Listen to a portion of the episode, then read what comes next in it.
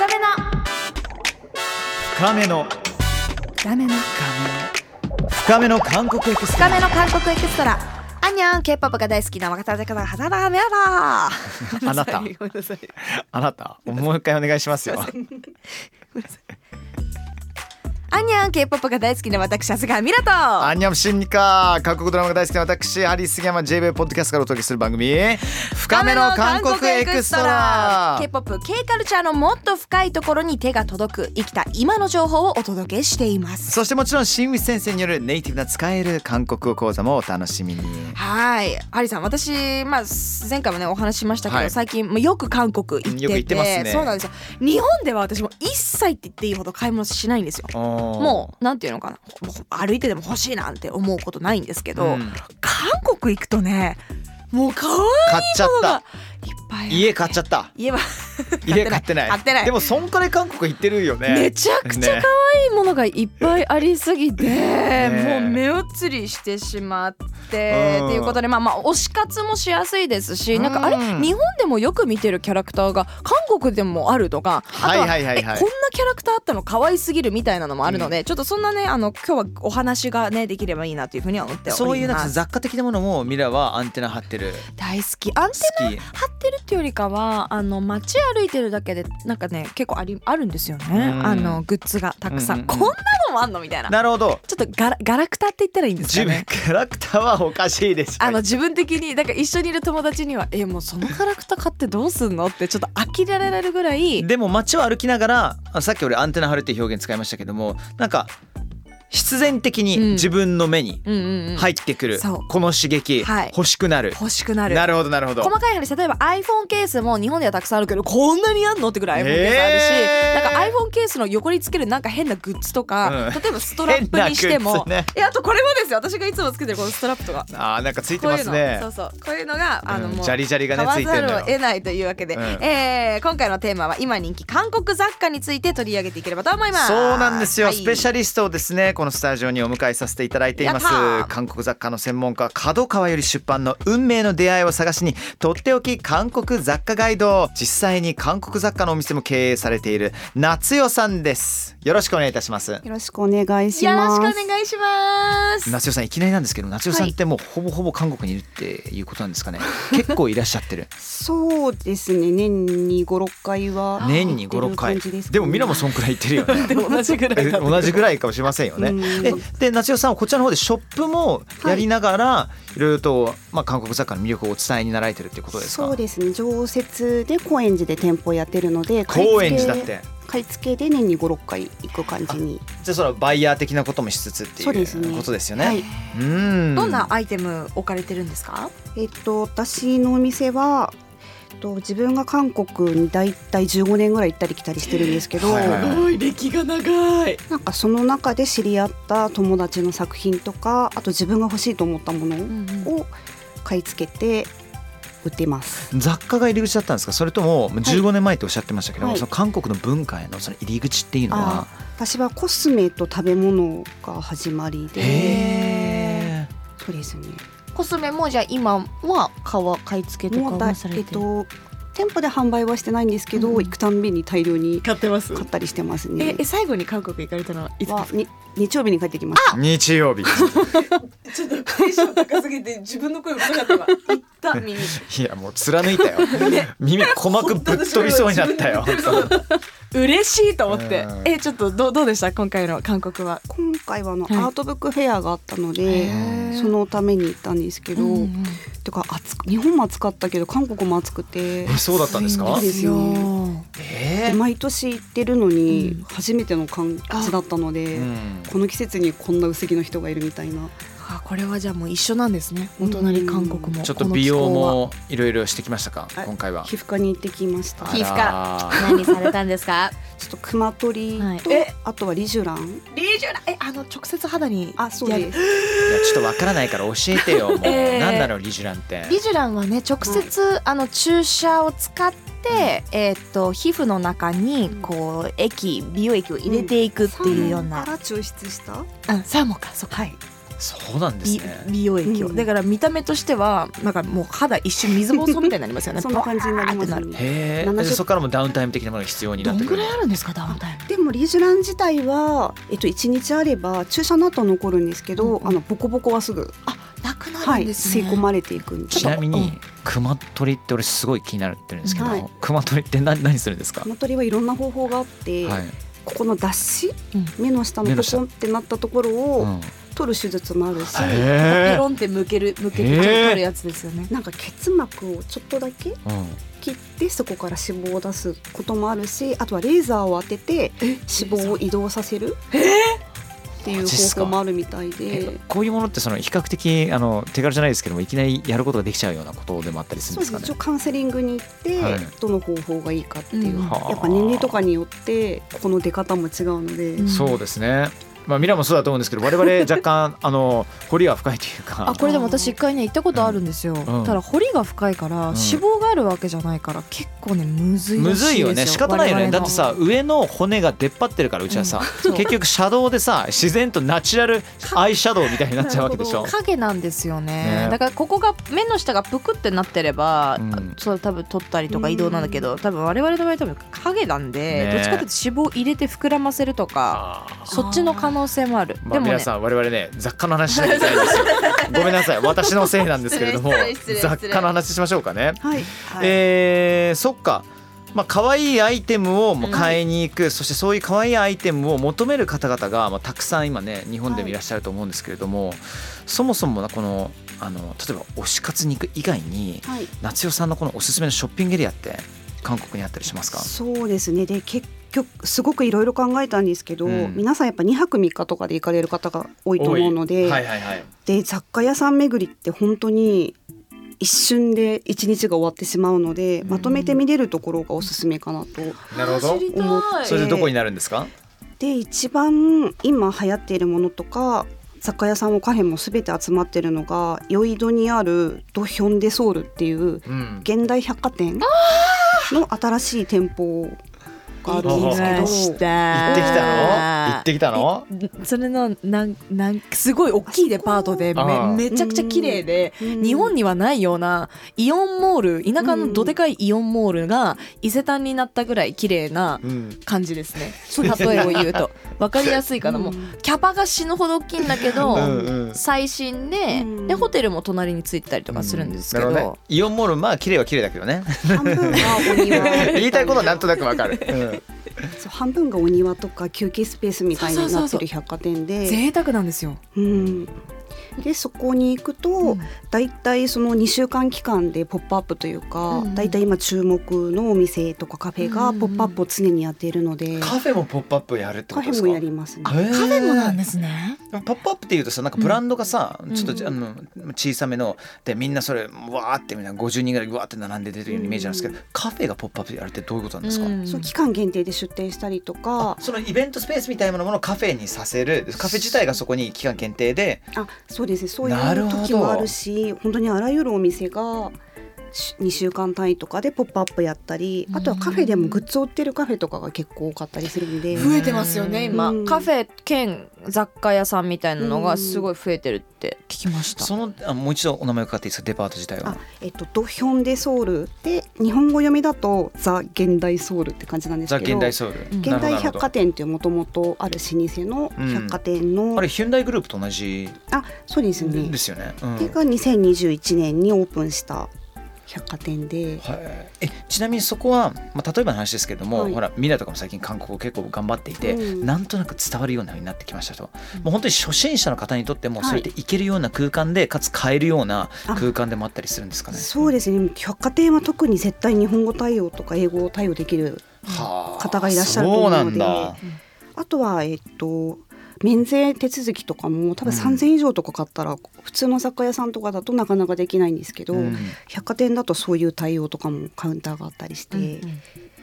やってくれます。すごいね。やっぱはい多分おすすめスポットトップ3に入るかもしれないです。もちろん韓国行ったらその街を歩くのも楽しいんですけど私たまたま大雨の日に当たっちゃったことがあって歩き回るのが大変だったのでうん。急遽予定変更してこの現代ソウルの行ったらもう朝から晩まで入れました。やっぱり一番下にフードコートもあるし、うん。えー、となんていうの日本に入ってないゴルフブランドとかがあったりとかそのそれこそ休憩スペースとかもうん。豪華なのでなんていうんだろうこうむ空間をふんだんに使っているうん場所、でプラスアルファでそう雑貨屋さん。えな何階すっごい大きいんですよ。6階とか7階とかすごいめちゃくちゃ高いからどこにどの雑貨屋さんがおすすめかなって私はポップアップポップアップがに行く感じなので、うんうんうんそうですね。地下2階から6階までで600店舗あるのいでやすごい。結構時間かかりますよ。どこという感じというか、うん。普段はい。雑貨を買ってる時にはい。買い付ける時に何をポイントにしていてどういったところが、はい。まあ夏代さんの中で響いたりとかしてるんですか、と私は本当に一人でお店をやってるんですけど自分のためにやっているって感じのお店なので本当に何が好きなんですか？何が好きなんですか？何が響くんですか？私は昔からそのやっぱファンシーグッズとかがすごい好きだったのうん。で自分が100%可愛いと思ったものと欲しいものしか買い付けはしないって感じですね。でそのセンスっていうものがおそらく日本人の心にも響きやすいポイントをしっかりと分かってるっていうことなんでしょうね。うん。うん。でもなんかやっぱちょっと癖があるみたいで、はいはいはい。うん私のお店はちょっと自分色が強いみたいで10人来たら10人の方が気に入ってくれるっていうよりかはその中の23人がすごくハマってくれる。なるほどなるほど。素敵そうでも。そういった方はもう確実にあのうん。リピーターになるじゃないですか。ね。えねねえねえねえ。うん。ここ行けば私の一日ってハッピーになる。私って幸せになれるっていううん。ね保証があるからこそ。うんだからもう、まあ、うん顧客さんじゃないけどもうよ よくもすぐ盛り上がっちゃうんじゃないですか。あまたこの人来たみたいな。あそうです、ね、何々さんですよねって、うんね。あの今日もいろいろ持ってきてくださってますけど、ね。それこそなんていうの特徴というか、い。なんかこう普段買い付けされてる時のはい。商品セレクトのポイントだったりっていうのがあったら、あとトレンドとかも聞きたいですね。ね聞きたい聞きたい、うん、そうです。本当にセレクトのポイントは本当に大きな会社がやってる時は絶対売り上げとかを気にしないといけないと思うんですけど私は本当に自分が欲しいもの、うんうんうん。お金を出して買いたいものうんうん、だけを買ってる買ってる。って感じですね。今日持ってきていただいてる中には何か、今流行ってるんですかね。ありありますか、ね。っていうかさ結構うん日本の、あれ？サンリオですよね。なんかめちゃめちゃ産業がいるよ、うん。シナモンさんいるんじゃないですか？でこれは店舗では販売してないものなんですけど、うんね最近の韓国のトレンドっていうことで今日分かりやすいかなと思あありってがとうございます。先週買ってきたものを持ってきたんですけど、キティちゃん。そうですねとにかくサンリオとちいかわが今は韓国では流行っていてちいかわ。コンビニも食べ物屋さんも全部が今サンリオとちいかわコラボ商品がえちなみになんです素朴な疑問です、はいあの現地韓国でゲはいットするサンリオグッズっていうものは日本でも同じものがももちろんありますよね。基本的に、うん。えっと、サンリオコリアというものがあってちょっと待って全く別商品？別ですね。でサンリオコリアのものは一応後ろにも書いてあるんですけど、はい。国外では販売禁止ってこうへえ。えー。そう書いてあるので。限定なんだ。じゃあ韓国でしかあじゃ買えない。あこれはご自身のためのものっていうこあとですか？これは自分で買ったものです。なるほど。自分であの売りに出すわけではないっていうことなん。ですね本当だ。For sale in Korea only って書いてあるよ。書いてあります。うん。あらまああれですよね。ブラブラックピンクのジェニちゃんとか、うん。ジスちゃんがハローキティ大好きで、でジェニちゃんに関してはこのシナモンロールがシナモンが大好きでこのねクリップとかもつけてたりとかして、日本に来た時ドンキで買ってくれたんですって。いいね。ドンキに行ってるところがいいよね。そうドンキに行って次の日コンサート行ったらそのクリップとシナモンのあのバッグを持ってあのアンコールに出演するっていうのをジェニちゃんやってたんですけどや結構だからオタクの間ではでもサンリオブームです、うん。やっぱしやっぱシナモンなんだ。シナモンシナモンとあとなんだろうえっ、とマイメロちゃんとか。あのですねあのよく私朝の情報番組で、えーサンリオキャラクター大賞っていうかねはい。あの毎年ランキング発表されるわけですよ、うん。国内のランキングで、えーやっぱシナモロールがね、まあ、1位だったんですよね。そうそう。その後にポムポンプリンからのクロミちゃんだったりとかさ、クロミちゃん。でハンギョドンが7位にいたりとかするわけなんですけども、へこのランキングがねこれサンリオさんのホームページからなんですけどもなんと世界各国いろんな国のランキングもこうね出たりとかしてるんですよ。国別ってことですか？国別のものがあったりするもちろん韓国もあってで韓国の1位誰だと思います？えー、誰？シナモンロール。あうん。そうだ。で2位クロミ3位ポチャッコ。ポチャッコハンギョドンも俺ハンギョドンが地味にねあのトップ10に必ず入ってくるんですよね。はあ、みんな好きですね。えやっぱりもともとこの雑貨ブームっていうのはあったんです、はい。それとも最近やっぱり余計に燃えてるなっていう感じそうですね。特に最近がまたにぎわってる感じがありますね。あれでどういった影響が？うん、夫そうです。のやっぱコロナでうん。家で過ごす時間が多くなったので、韓国の方もインテリアとか雑貨をやっぱ揃う揃揃えていく？うそうですね、うん。うん、とかで前よりかそういう流れが出てきたような気がしますね。え雑貨っていうともうこれもうあのもうピンキリというかはい。比較的、うん取りやすいお値段のものもあれば、うん。結構パンチあるものもあったりとかするんですか？そうですね。本当にピンキリなので。それも大体現地で見つけたものをその場で買って日本に持ち帰ってきてそしてそれを売るっていうシステムなんですか？そうですね。私は大体もう作家さんと直接やり取りをしているので。失礼しました、うんうんうん。アーティもうそのはい。アーティストというか。そうですね私はそうそれなので直接自分で買ったものをそのまま売るというよりかは事前にこの作家さん好きだなと思った方に連絡をしてへ大体個人のアーティストの方が多いんですけど。えそれはなんか今日持ってきていただいてるものもあったりします？この子ら辺は個人の作家さんのものですね。これあのちょっと猫がいます。これゆる猫のポーチがあります。これは、はい。もう韓国のはい作家さんがお作りになられた、そうですね。これはボムグレイテールっていうブランドなんですけど、はい。そのスタジオの中にイラストレーターの方がいてここはこの自然と動物をテーマにしたイラストが結構多いブランドで、このウォームグレイテイルはい。のアイテムね、あの非常に可愛いです、うん。でもなんかその全力ファンシーっていうよりはちょっとさりげないうん。可愛らしさがあって、えこれは夏代さん的に夏代さん経由でしか買うことできないんですか？日本で。えっと、ボムグレイテールは最近は結構いろんな店舗あ。が取り扱いをしてるかもですね。本当ですか、はい、この2つのブランドは今日本では私のブランあブランドじゃない店舗だけなんですけどどどれですか？どれですか？これはこのトーマス・リーさんっていうイラストレーターの方のあの急にあのディレクターのみなみちゃんがそうパチパチパチパチしてる。そうで有名有名なのトーマス・リー、えー知らない。あまたまあやばい。あこれちょっと見ていいですか？あポストカードなんですよね。ポストカードです繊細ポストカードにもちっちゃい猫ってなんかもうオズの魔法使いの世界観をもう少しねちょっと可愛らしくしてるような気もしますけれども。なんか男性で絵本を描いてる方なんですけどその絵本の中のワンシーンとかをグッズにしてこれも韓国で韓国の作家さんです。そうなんですね。はい。本名はトーマスさんではなくて。トーマスさんじゃない。あへえちょっと後で写真撮っていいですか？あどうぞ。すいません。すごい繊細なうん。色使いも素敵ですね、うんそしてははい。えっと、今週からお店で販売しているスイングセットっていうブランドなんですけど、スイングセット、はい。かわいい。ビーズ。ビーズですね。でビーズアクセサリーのブランドなんですけど IVE のメンバーとか、うんうん。あと結構 LE SSERAFIM のメンバーとかが衣装で使っていてすごく今韓国で人気があるブランドなんですけどえもう一回名前聞きたいです。なスイングセットですね。スイングセット。はい。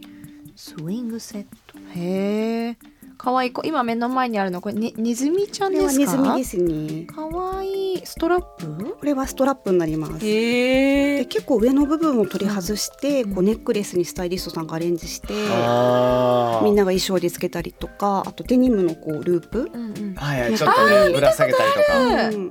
あとヘアピンにしてつけてたりとか。ビーズはめちゃくちゃ今韓国で流行ってますよ。あらそうなんだ。やっぱり iPhone ケースのこの私のこのジャラジャラもビーズですし あとこう指輪もビーズがあったりとかネックレスもビーズがあったりとか全体的にブビーズブームは多分 k p o p 発祥だと思いますそうなんですか。今うん。えビーズ？例えば、ねはい。何の情報もなく韓国行きます、はい。でも雑貨とか興味あるなって言ったら、うん。その入り口っていうのは先ほどおっしゃっていたはい。あのヒュンダイのあのデパートとかはい。がおすすめだったりしますそうですね。やっぱりそういうところで何か気になったものがあって、うん。検索していくとどんどんこうつながっていくっていうか。うんなんか一つ好きな作家さんができてフォローすると大体インスタとかっておすすめが出てきたりしますよね。雑貨の作る作家さん自体も、うんそりゃもう今インスタのアカウントを持つような時代だしなんならそそこでもプロモーションして、うん直接ダイレクトでその作家さんから買う人も結構いたりとかするんですかね。そうですね国際発送をされてる方だったらあなるほどあうん。時代がねだからあどうなんだろう。もともとはこうセレクトストアに卸さないと届かなかった作家さんのものが今は結構ダイレクトにも届くようになってきてそうですね。ただやっぱ作家さんも一人でやってる方が多いので、うん。作品作りで結構忙しくて。大変ですよね。なので国際発送まではちょっと手が届かないって言うんってリアルは。うん。うん。それで店舗に卸させてくれる方とかもいて、うんそれでもやっぱ世界の方には知ってほしいので、うんじゃあ日本ではあなたのところでみたいな感じでもしくはポップアップもやったりとかするんでしょうね作そうです家さんたちも。ね。ちなみに夏代さんあの、はい。まあこれまでの韓国ドラマのブームだったりまあ数回にわたる K-POP ブームありましたけども他のカルチャーの盛り上がりによるこのアートだったり雑貨への影響を感じる部分あったりしますか？えっと、作ってる方からしたらそんなにテンションは変わらないと思うんですけど、うんうん。やっぱり、えっと、そういう小さな作家さんのところにもいろいろなその音楽とかからこう依頼デザインの依頼が来ることがすごく多い、へえで、うんうん。みんなインスタのアカウントがあると気軽にやっぱいろんなレコード会社とかから次この子のグッズ作ってみないとか、ああそのオファーが来たりする。はい、へすごく気軽に来るって言ってました。へえチャンスが増えてるのか。そうですね。作家さんにダイレクトにそうですね。事務所さんからうん。オファーがあったりとか。はい。はあ。で韓国っていわゆる大御所のデザイナーって方がほぼいないので、どちらかというと常に20代30代の子たちがうん。新しいものをこう作ってる、それはでもね聞きました。アーティストやってる友達に、やっぱりうん。日本だとこの有名アーティストが多い分、やっぱ若手にチャンスが全然少ない、うん。逆に言ったら韓国にはその大御所のアーティストはいないけども若手のアーティストがたくさんいるからチャンスがめちゃくちゃあるっていうのは、き聞いてた話ではありました。例えば美大生の映像を作ってる子のところに急にミュージックビデオを作ってみないって来たりとか、へーそんと高校生でこう振り付けをしてダンス動画上げてる子のところに本当大手事務所がやってみないみたいな感じうで。わー最高じゃないですか。面白いね。最高だな。えなんか実際にそういう、なんて言うんでしょうことがあったりとかはするんですか？で私のお店で取り扱いしていはい。るプラプラっていうブランドがあるんですけど、うんうん。とこのデザイナーの方がもともとデンスっていう韓国の大きい文具会社にいてでそのデンスは外注でその SM エンターテインメントとかのコンサートグッズとかを依頼されへてデザインしてたんですけど、うんこのプラプラのデザイナーのゴルゲちゃんという子が今年の6月に独立して、でそこからまた個人的に仕事がいろんな会社から来るようになったんですけどこの前 NCT ネーションって韓国と日本でうん。NCT 全員が集まるコンサートがあったあんですけどりましたね。あの時に韓国のコンサートで全員が着てたユニフォーム、うんバスケモチーフのがあるんですけど、はい。それはこのプラプラのゴルゲちゃんがデザインしたもので。結構でかい規模でやったんですね。そうですね。ね。でそのユニフォームもグッズとして販売されていて、その衣装のデザイナーさんではないけども、はい。結果的に衣装デザインも任されたっていうことですそうです。すごいなんかロゴ？ロゴ？その NCT ネーションって書いてあるロゴとかをデザインして、そういう話が韓国はすごく多いと思いますうね。ん。いいですね。社会の中にあるそういういろんなものを分断してしまうような壁がね、ーうん。意外とちょっとずつなくなってきてるというかいろんな方々にとってチャンスがねうん。満ち溢れるような時代になったってことですよね。うん。えーなんかお店行きたいなって思ったんですけどお店のなんか雰囲気ってどんな感じなんですか、私のお店は本当にごちゃごちゃっていう感じ。でどちらかというと韓国のお店ってすっきりしてスタイリッシュな感じが多いんですけどうん。うん私はこういうファンシーなものも好きだしあと道端で売っているようなガラクタとかおじいちゃんおばあちゃんが聞いてるそのトロットを再生する機械とか、ああと市場で買ったカセットテープとか、うん。そういうのも好きなので、うんうん。こうカラフルな雑貨もあるしこっち側に行くと本当にヴィンテージグッズがあったりとか、うんそういうトロットを再生する機械があったりとか、あと駄菓子屋さん、うんうん。であの写真ビッて引くようなやつ日本でもよくある。はいはいはい。あれブロマイドみたいな。の韓国バージョンのものとかも置いたりしてますね。ナイスなんかあの店内もすごいなんかコラボレーションというかデザインをなんかすごい方がされたって伺ったんですけど。そうですね。とお店がまず入ると大きい壁にコラージュがあるんですけどそれは女子供っていうアーティストで、はい。私の友達の、はい。結構藤原宏さんのミュージックビデオを作ったりとか、へのんちゃんのんねねなちゃんのミュージックビデオを作ったりしてる友達がコラージュしてくれてでお店のロゴーうんも、えっと、田中絵里奈ちゃんっていう k p o p はなぜ世界を熱くするのかっていう本を書いている。うんもちろん著者のエリナちゃんがずっと友達なのでエリナちゃんに書いてもらったりとかいろいろ韓国つながりではい。詰まっているはい。お店っていう方ですはい。ね、うんうん。高円寺行きたいですあね行きましょうよ。私小学校東高円寺。本当ですか？本当。俺荻窪に生態行ってたし。えー、行きたい。駅前なんで。駅前ですか、はい。お店の名前もう一度教えてくださあ雑貨屋 PKP です。PKP PKP 行きたい。韓国にね行けないという方はね。ね寄ってみてその代わりにシオン君を行っちゃうんうね近いですからやっぱね心を豊かにしてくれるこういう可愛いこう、ねちょろちょろっとしたアイテムはまた行きたいなと思いました、あとは高円寺皆さん高円寺に行ってみましょう。はいかがでしょうか。はい。ありがとうございます。夏代さんでしあたりがとうございます。さあこの後引き続きウィスさんによる韓国講座もありますので深めの韓国エクストラ最後まで楽しんでください。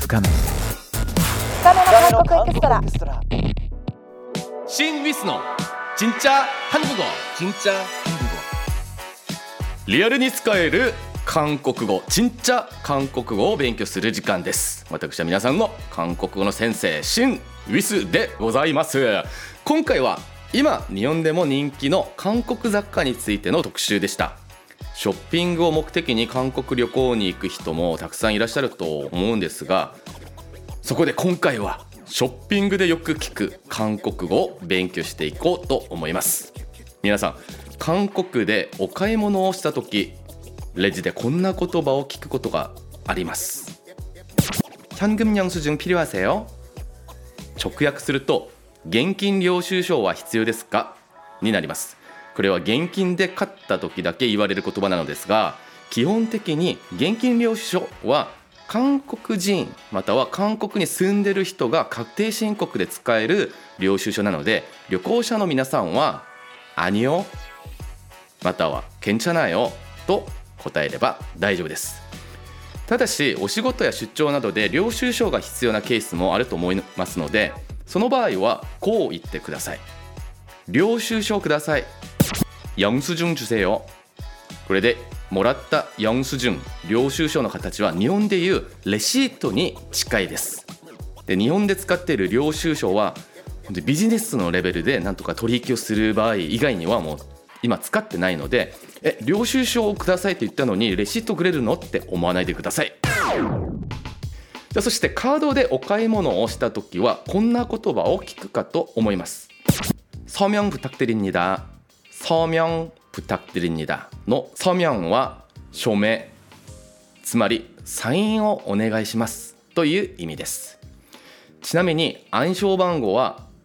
ビミルボノ直訳すると秘密番号なんですけどビミルボノと言いますさらに免税店以外のお店で高級なものを買ったりオリーブヤングなど一部のお店で一定額以上の支払いをした時にはタックスリファンド 免税制度が適用される場合がありますその時は免税になりますか免税되나요免税되나요と聞いてみるのもいいと思いますぜひ次の韓国でのショッピングにお役立ってください以上シン・ウィスでしたイボンスを끝